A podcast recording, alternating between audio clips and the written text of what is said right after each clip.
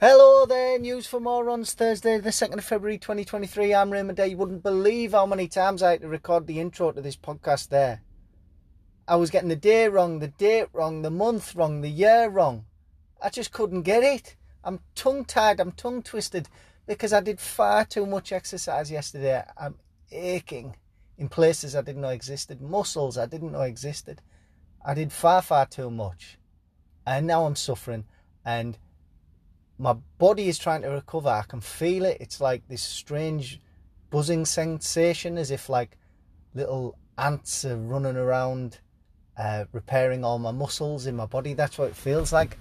And um, because that's the case, the priority is my body and my muscles. It sucked a lot of blood away from my brain. So I'm feeling very stupid today, and my brain is not working properly. Um, Talking of ants, somebody asked me to weigh in on the ants versus humans debate. Now, I didn't know there was an ants versus humans debate. I thought we'd comprehensively won that battle. I don't see ants as a threat. But he asked me to consider ants if they had intelligence, super intelligence, or the same intelligence as humans.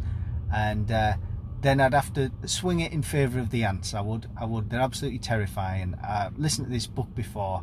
It was an amazing book. Track it down. It's called Children of Time, and it was basically ants versus spiders versus humans, and the spiders won in the end. But if you had to take the spiders out of this equation, the ants would beat us easily. We would be ant slaves. We would, like Kent Brockman said, I welcome our insect overlords. I do. Um, absolutely terrifying, relentless. Uh, they had their own like factories and shit. They had weapons like made out of steel and iron and armor. They had these ants. Um, I think they were also the size of small dogs as well, which is terrifying. I don't know if you've seen an ant close up, but they're hor- horrifying. And um, yeah, if they if they were the size of small dogs, then yeah, we wouldn't stand a chance. But the size that they are now, um, I'd still put it on the ants because there's just that many of them. Now he said, well, what if they, um, you know, the ants were fighting amongst themselves? And to that, I'd say that eventually one faction or one species of ant would win out. First off, they'd kill all the other ant species. Uh, then they'd come after us, wouldn't they? And they wouldn't sleep. They wouldn't stop. Um, could you imagine them? They'd probably paralyze you with some sort of venom what they'd, they'd invented and then while you were laid in your bed at night they'd just crawl into your body up your nose and up your bumhole and um, eat you from the inside out wouldn't they? So i think that's that debate put to bed. Uh, what else? Quickly i'll tell you there's a guy at work he's had the week off because his dog died or his dog got ran over. Now we're not quite sure which is which. Um, now yeah i have a dog um, we're all dog lovers, aren't we? But do you really have to have a week off work? Um, I have to question that. Although there is there is a possibility, a rumour that uh, his dog was just injured. So I would like to picture the guy now. He's at a bedside vigil next to his dog. Uh, his dog's in a little doggy coma. It's got a bandage around its head, maybe a drip, and he's he's clasping the little paw and wishing for it to pull through. So if that is the case, I hope your dog does pull through, guy at work. Um, but if your dog has died and you're having a week off work, um, I don't know, where, am I being too harsh? Would you have a week off work? Um, I don't think I would. I think I've already already mentally prepared for my dog to uh, to die. It's 13, so it is getting on a bit. Um, it's starting to become incontinent and piss and shit everywhere. So it's getting on my tits. And yeah, I think I'm just going to throw it in the back of a bin wagon when the bin men come past. I think. But again, am I being too harsh? Um, I don't know. Let me know. Okay, I'll do some news. Right, let's do some news. Honestly, this is about the 10th time I've attempted this. I keep tripping over my own words and I cannot finish sentences, so I'm just going to plough through it, right? It's doing my head in. I can't talk properly, so I'm not going to attempt anything humorous, right? It's on you if you want to come up with anything humorous today or fill in the gaps for me. I don't care anymore. I'm just going to plough through. Straight laced, right? The Bank of England's raised its interest rates to 4%. Right? You're heard it here first. They're not going to raise them anymore, and it'll probably come down by the end of the year as well. Okay? Ah, Dominic Raab, he's the next one to go. He'll be gone in a couple of weeks for bullying. So they're going to mess around again for a couple of weeks and he's going to say, I did nothing wrong and I'm not going to resign. And then he's going to either resign or get sacked. You read it first again. Uh, air pollution causes chess players to make bigger mistakes. So air pollution, these microparticles that are getting into your through your food, through the air, obviously it's air pollution, through your car, through exhaust and all that, they're making you thicker. All right? I've been driving around in a van all day. Maybe it's what's causing me to, to not be able to talk English anymore. Okay?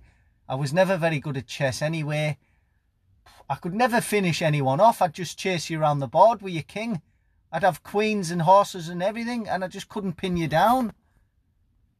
Um, M. Night Shyamalan, he's back.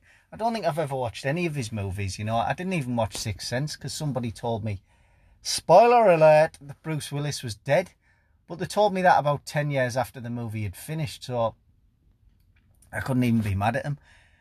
Uh, it's the 30th anniversary of Groundhog Day. Speaking of movies, Groundhog Day, almost the perfect movie for me, an absolutely brilliant movie. Do you remember when he punches Ned Ryerson? Ned, Ned Ryerson, wallop about the about the 50th time he bumped into him because he's a super annoying guy. And then he steps off the pavement, doesn't he, into the water. And Ned goes, Watch that first step. It's a doozy.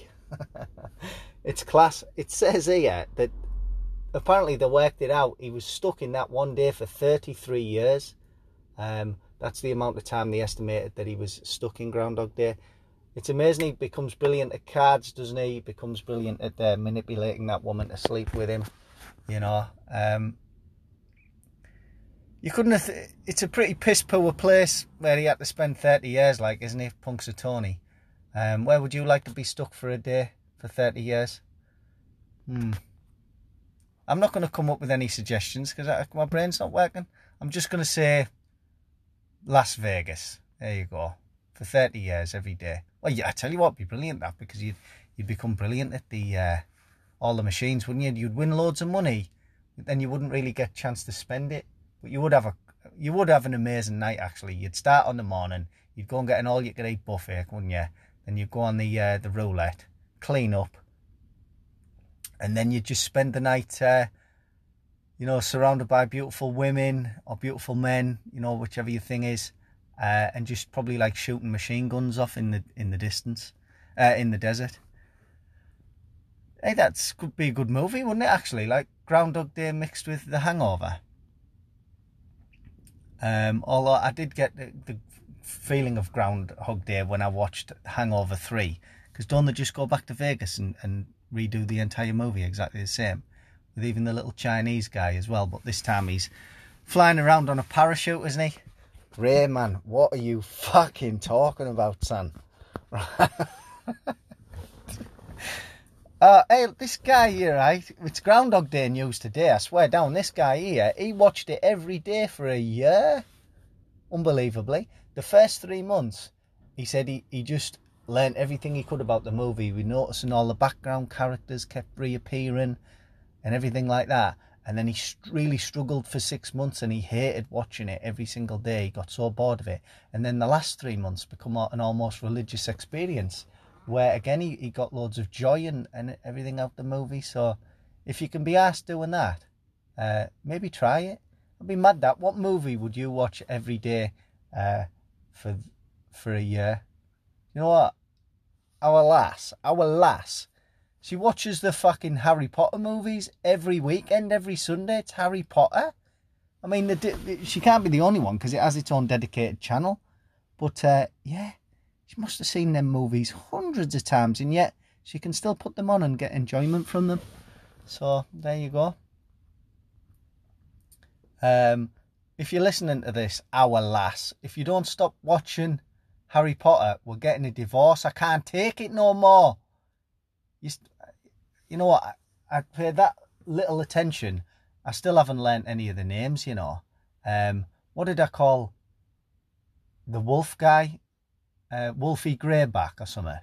You know, I should know his name. I've seen the movie about 50 times. Fenrir Greyback. There it is. All right, so maybe I did pay a little bit of attention. Ray, again, what are you talking about? This isn't even news. This is a shambles, man. It's a fucking shambles. Bye.